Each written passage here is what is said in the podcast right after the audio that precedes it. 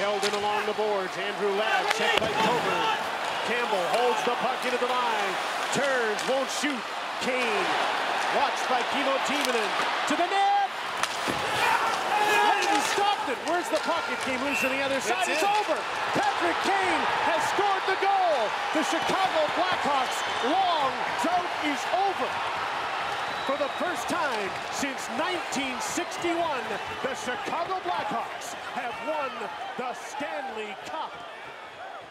Whether it's assisting Patrick Kane to win the 2010 Stanley Cup or working for the business and operations team for the Blackhawks, Brian Campbell continues to build his legendary legacy in the Chicago community. Join us on this episode of Marketside Chats as Cord Callahan, Sean McNamara, Jack Boyd, and me, Eric Lane, sit down with Brian Campbell to get his unique perspective on investing in an early age and professional business habits, while also touching on what it's like to raise the Stanley Cup after assisting on the game winning goal that established a dynasty.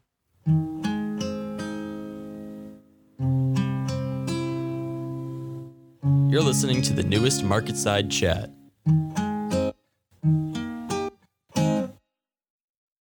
And without further ado, we couldn't be more excited to have such a special guest on our third podcast in our series Marketside Chats.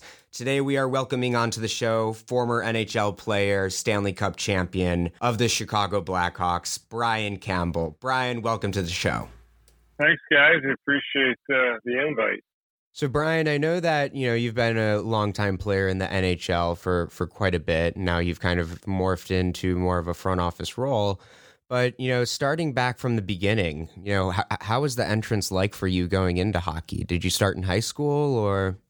Yeah, I was still in high school actually, and um, playing juniors at that time. Yes, yeah. that's kind of how it works. And then you, uh, at twenty, I would sign professionally. Okay. Um, to go play um, yeah. in the NHL. Yeah. Um, so, was there anything that you kind of instilled uh, financially wise values, whether it be personal or investing, um, in yourself at a young age? Well, as an athlete, usually the how it works, you know, obviously you're going to make your money earlier on in your life, um, in your in your stages, you know, from say your 20s, maybe if you're lucky enough to play longer into your 30s and then after that, it's kind of uh, a situation where, you know, yeah, you might be making money, but you won't be making the money that you were making at that time. So it's kind of a, it's kind of a, a nerve wracking situation a little bit uh, for, for it because you just can't, uh, you know, you have to find ways to be cautious with it early on, uh, knowing that, um, you know you're not going to make that money back uh, or or that amount of money later on in in your life. So I think that's kind of the first thing that I kind of ingrained in my in my head and, and figured out.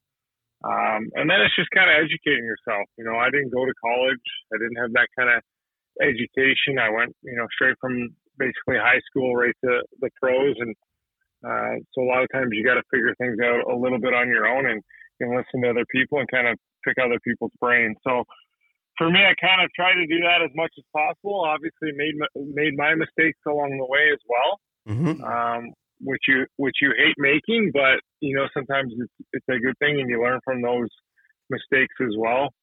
Yeah, uh, in going down the road, but um, you know I think that's the biggest thing for athletes and and and, and guys is the, the money comes you know comes in at the start, and then you know it can dry up, and you know especially now into my retired life, and obviously I'm working for the Blackhawks, but I'm not making the money that I made while I was playing.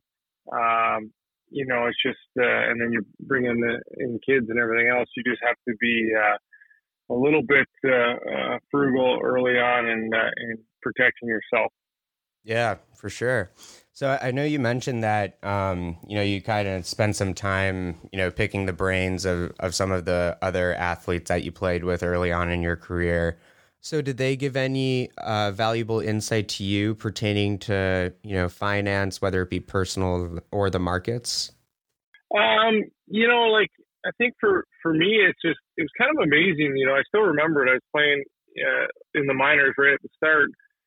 And guys were talking about stocks and stock market and and you know reading the newspapers and and articles and Yeah. and I think I was just like, whoa, this is kind of you know this is crazy. All these guys are like they must they must be incredibly smart. Yeah. Um, you know whether they knew what they were talking about or they didn't know what they were talking about, they were still educating themselves and still kind of paying attention on it and still trying to learn from you know whether they use the financial advisor or not and using those uh, advisors to try to learn. So I was like, okay, this is interesting. I would like to try to educate myself as much as I can, uh, you know, and read articles and, and ask questions because I think you know you can never obviously, as you guys know, ask enough questions out there to to keep expanding what you're learning about. And then I think the other things is like. You know, I, I didn't know anything. They're like, oh, they're, they have a 401k program. I'm like, well, what's that? You know, it's uh, it's for retirement. I'm like, okay, uh, you know, I guess I'll do that. So, I, you know, I would invest in, in a 401k program. And then you ask other guys similar in age to you, you know, are you invested in that? And they're like, no, I don't, I don't, you know, I don't need to, or I don't, uh, I don't want to lose my money that way. Or, you know, there's just so many different things and angles going around. I'm like, okay, you know, I want the extra money now, but you know, for my mindset, it's like I want the extra money when I'm, you know, 50 years old, and and uh, or I guess at that point for 401k, it's you know in your 60s. So I want the money for that, and you know, I've always had the the thing in my head where I wanted to live my lifestyle, and I wanted to have my curve keep rising and and going up, and and not the uh, living the big life, and then you know having to taper it off when when I did retire. Yeah, absolutely. Um, so Brian, I know a lot. Like recently, a lot of players. I think it's kind of a growing movement of kind of being in control of your personal finances after you know like certain documentaries have come out about like uh, for example the NFL. A lot of players will you know just go bankrupt right after they retire. Was that something that like coaches and people like in juniors were telling you about, like being in control of your personal finances, or was that something you kind of had to um, take control of yourself? Yeah, not definitely not in juniors because juniors, you know, the percentage of players that go on and make money are, are very slim. Definitely. Um, for me, it was, uh, and then in the pros, you know, nobody's nobody's really helping you along the way, and hmm you know, it'd be kind of a nice, you know, for today's players is like, okay, here's, you know, there's just so many people coming at you, you know, and meeting you on the road, and oh, you want to have Oh, breakfast and everything. It was, it would almost be better if it was, you know, as a player union, they simplified it for players, and it was almost like, hey, you know, you're going to go into a two or three, you know, investors and aspects, ones that have had, you know, obviously pretty long standing, and you know, they can, uh, the NHLPA could kind of obviously pick the people they felt that they would be most comfortable with and knew how to invest for athletes. Because the way you invest for me, you know, especially now, the way I invest compared to person that's still making money, like I don't want to, I'm not trying to hit, I'm not trying to hit home runs, you know, I'm Mm. trying to hit singles and maybe the odd double and,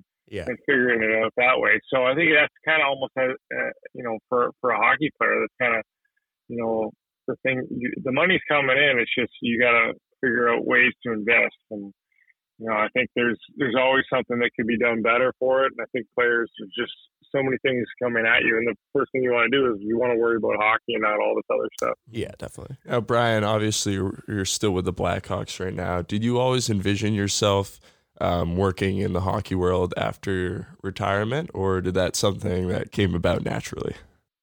Uh, a little bit of both, I think. I think it's kind of obviously it's what I know. It's what I've um done my whole life. Um, I've really enjoyed it. I enjoy learning.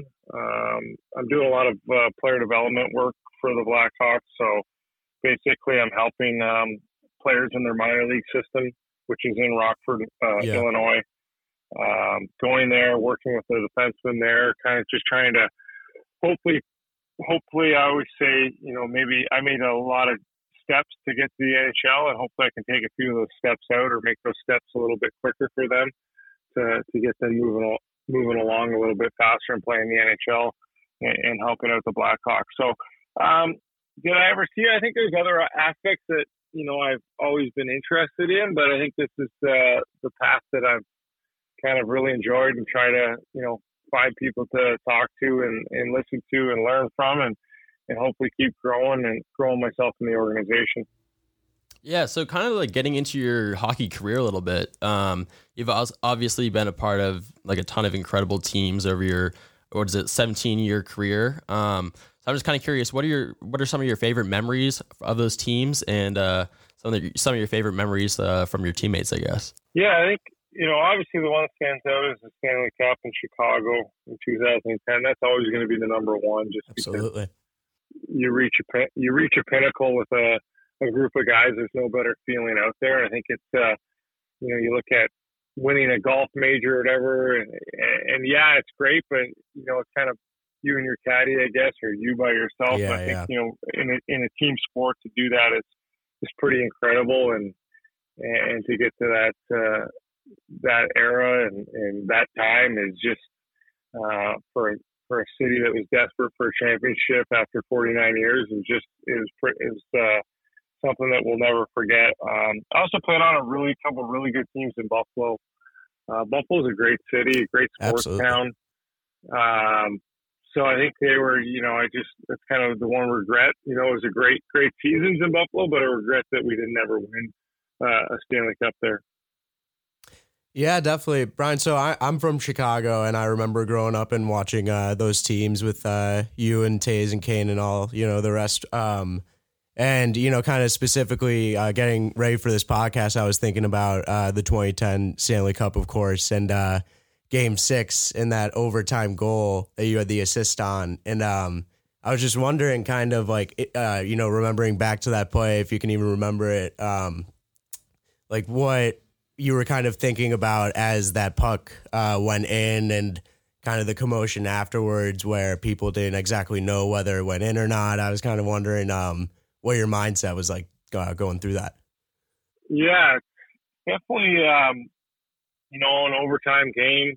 Um, kind of crazy. Stanley Cup playoffs. It's uh, it's definitely nerve wracking. It's definitely uh, um, the intensity is very high. Um, you know, for me, it was just at that point I didn't hold, you know, remember a whole lot of it. Um, you know, you kind of remember what happened, but you don't uh, remember the ins and outs of it all Yeah, until a few days later.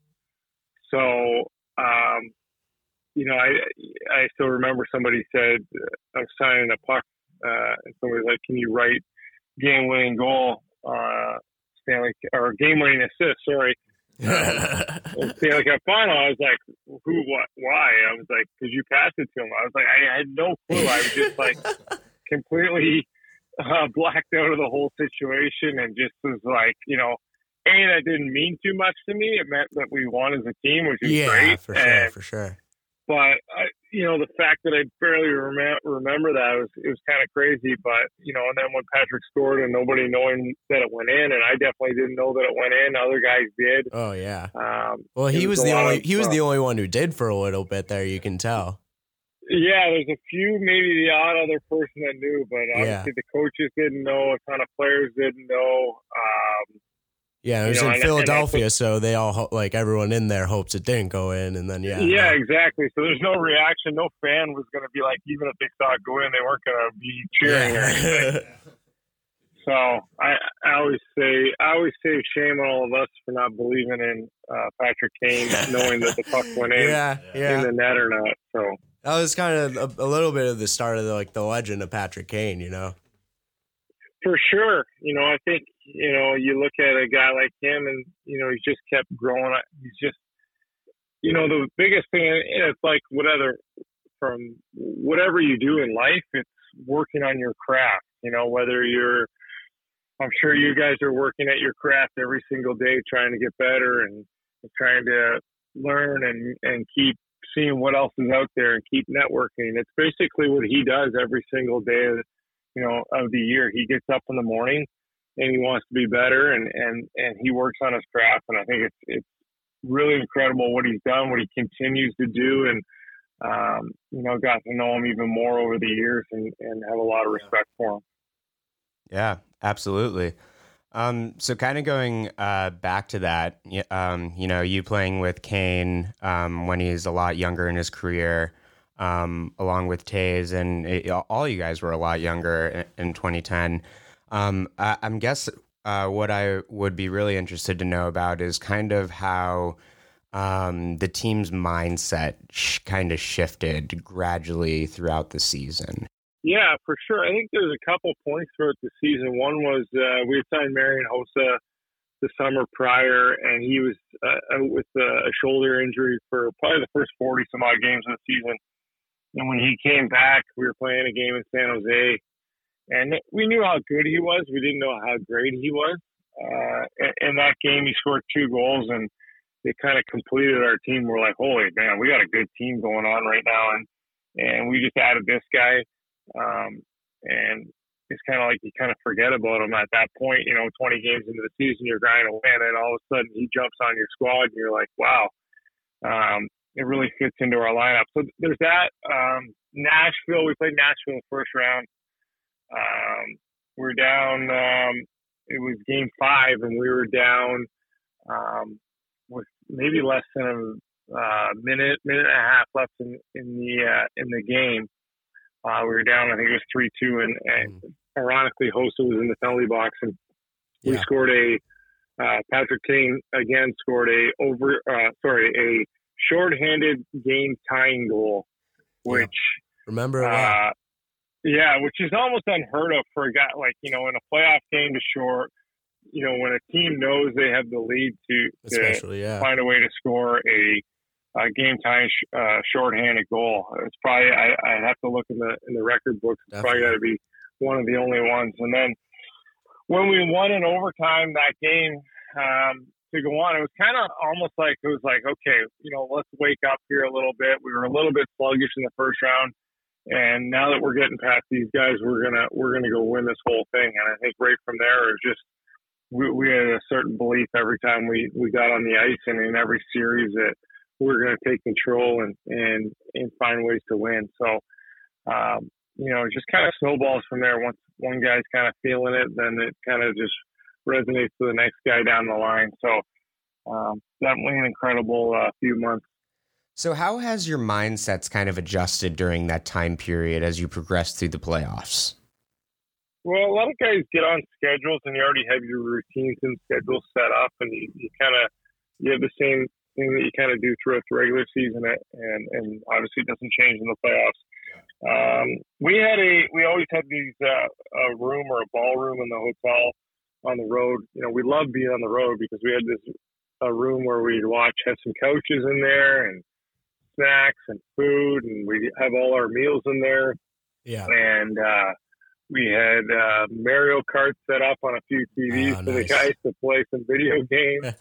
so it was basically you get to the hotel and you like put on some comfy clothes and some slippers and you head down to this room and, and you watch hockey down there and you basically are there if you're not out, you know, at practice. You're basically there all day long, um, you know, hanging around the guys. And I think you know we we love that part so much that it was just like, hey, let's keep going. We don't want to end this. We're having such a you know a blast with each other and laughing and joking and and some jabs at each other that I felt like that really kind of kept us bonding together um, through throughout the whole run. So uh, I think it's important, you know, that uh, you you get a group of guys that care for each other and and want to see that that's what that's what championship teams are made out of.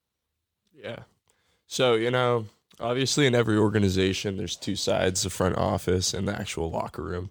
Um, so while you're working the front office, are you able to spend more time or some time with the guys in the locker room, or are you just really on the road working on development?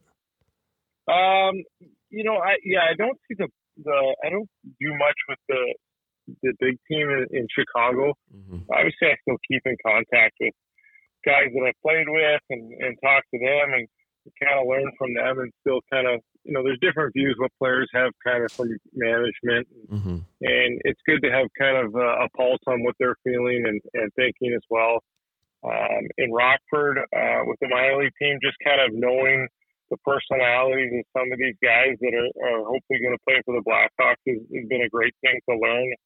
And to see what kind of makes them tick, what makes them, you know, when they do are going through struggles, how do they get out of the struggles, and and and learning aspects of that to to hopefully kind of pass on to the you know the management, the coaching staff to see what kind of you know helps that player along. So I think there's all those aspects that you got to be aware of with players.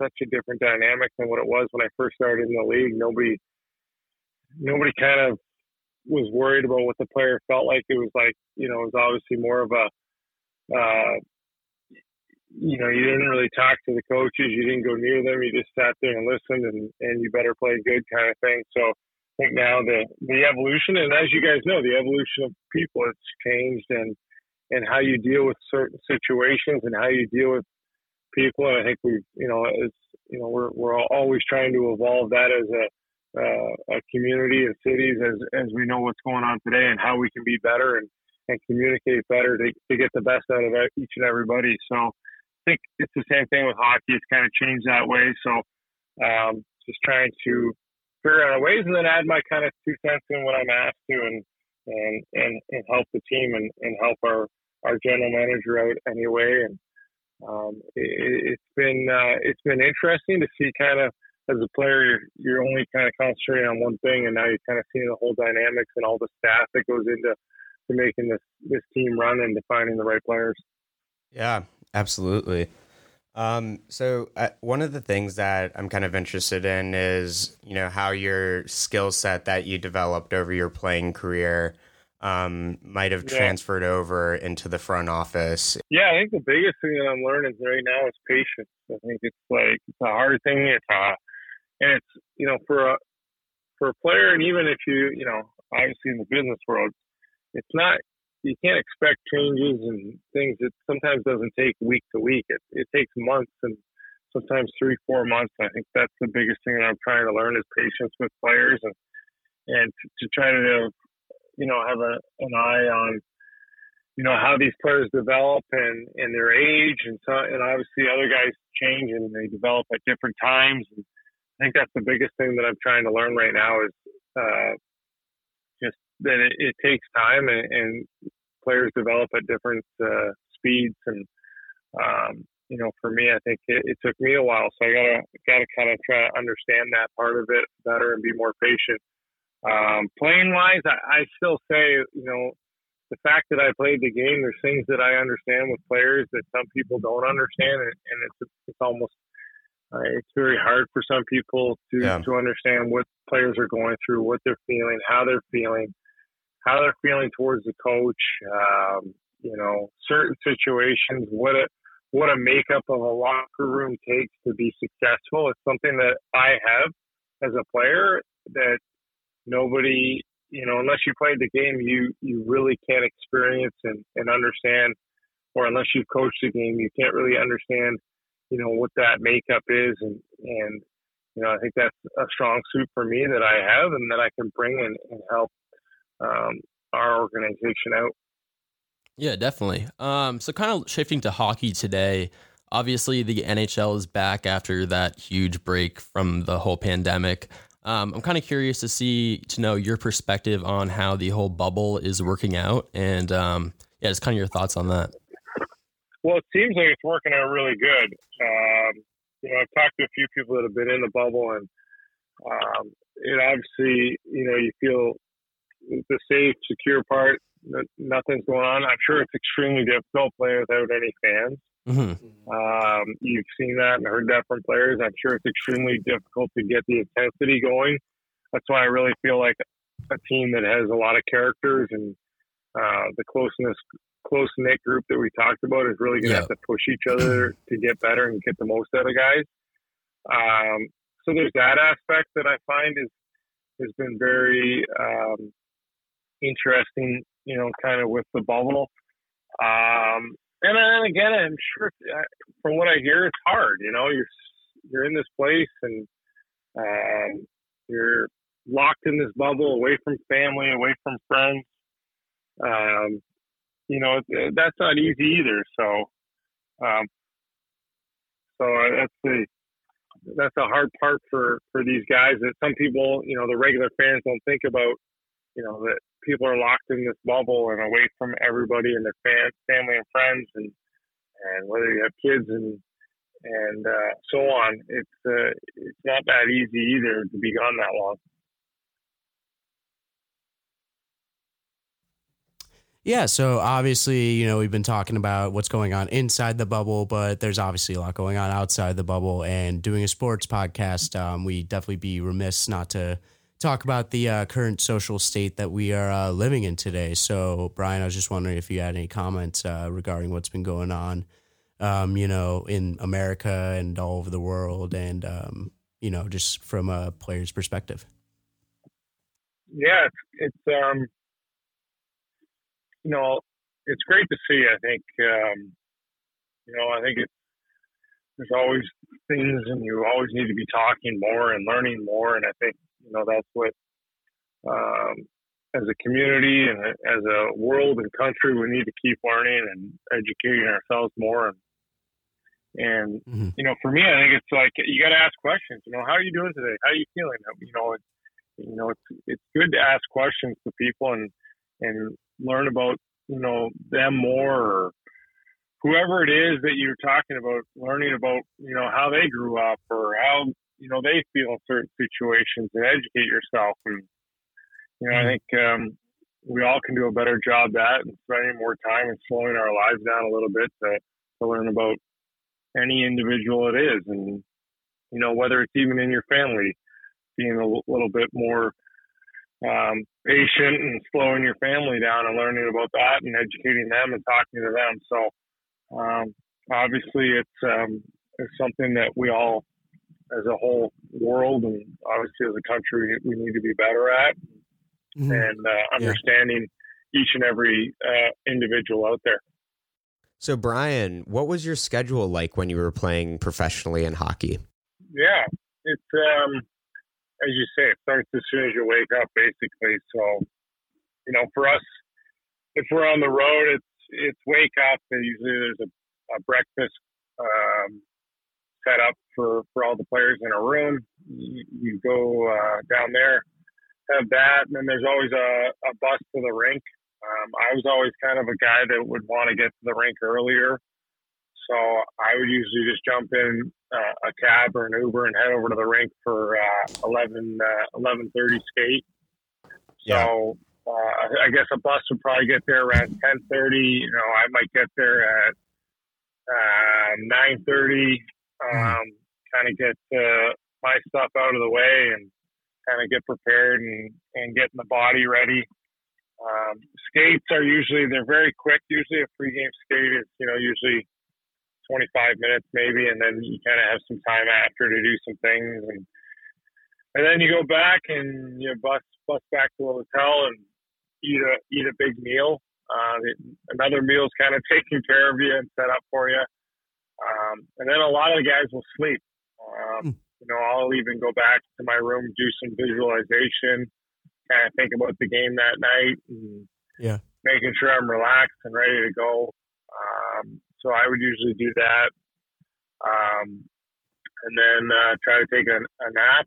Um, game six Stanley Cup final, not not easy to take a nap because you're a little excited for the game, but yeah. uh, sometimes you feel it's a little bit easier to take a nap during a regular season game, and then back on to um, you know heading heading to a game. Usually there's a bus that leaves. It gets you there a couple hours before the game, and once again, I'm kind of a, an earlier guy, so I'd always get there earlier, and and then it's just getting prepared. Usually have a uh, some meetings, um, some five on five meetings, some power play meetings to go over the game, and and then it's basically uh, get ready and get warmed up and get ready to uh, to get to work and get out on the ice. So um, that's the thing. You're you're in and out. Usually, right after games, you're out of there, out of that city, and uh, the bus heads right to the airport, and you jump on a, mm. a, a, plane and head wherever it is, whether it's your next uh, uh, place on the road or back to Chicago. So it's it's um, you know you're in and out of these cities a lot, real quick compared to like uh, a baseball where you're in there for four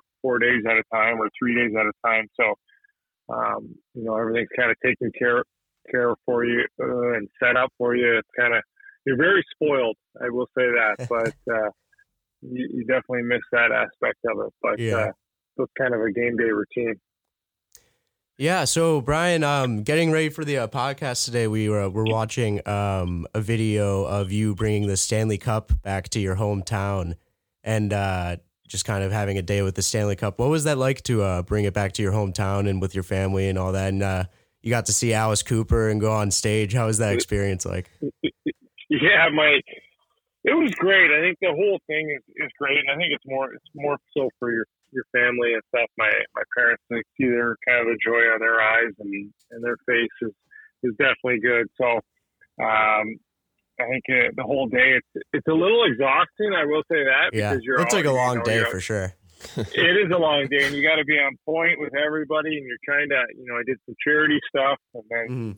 The Alice Cooper thing he was playing, and there's that was kind of a charity involved. So they asked me if I would bring it there, and obviously I would. Yeah, Um, so there's many different things that go into it, but it's it's definitely, uh, you know, I always said if I ever get another chance to to win a Stanley Cup, I I think I might just put it in my backyard, set it up on the table, and, and not leave and sit there the whole day. yeah. Like. Uh, let them come to you. you know, you try to try to please everybody and yeah, let everybody come to you and just kind of sit there and and not worry about a thing. But it's definitely um, something that you know my family, friends, um, and, myself uh, never forget, and and my my wife as well. So it's uh, it was just a just a blast to be able to bring that to my community.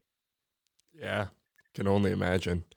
Well, uh, Brian, uh, just kind of to wrap everything up, you know, here on the Market Side Chats, uh, we always give our guests an opportunity at the end of the show to, you know, give a shout out or uh, talk about anyone that really helped them get to where they were in their career. Obviously, you're doing a lot for other players now, but when you were younger, was there anyone or any organization that really impacted you?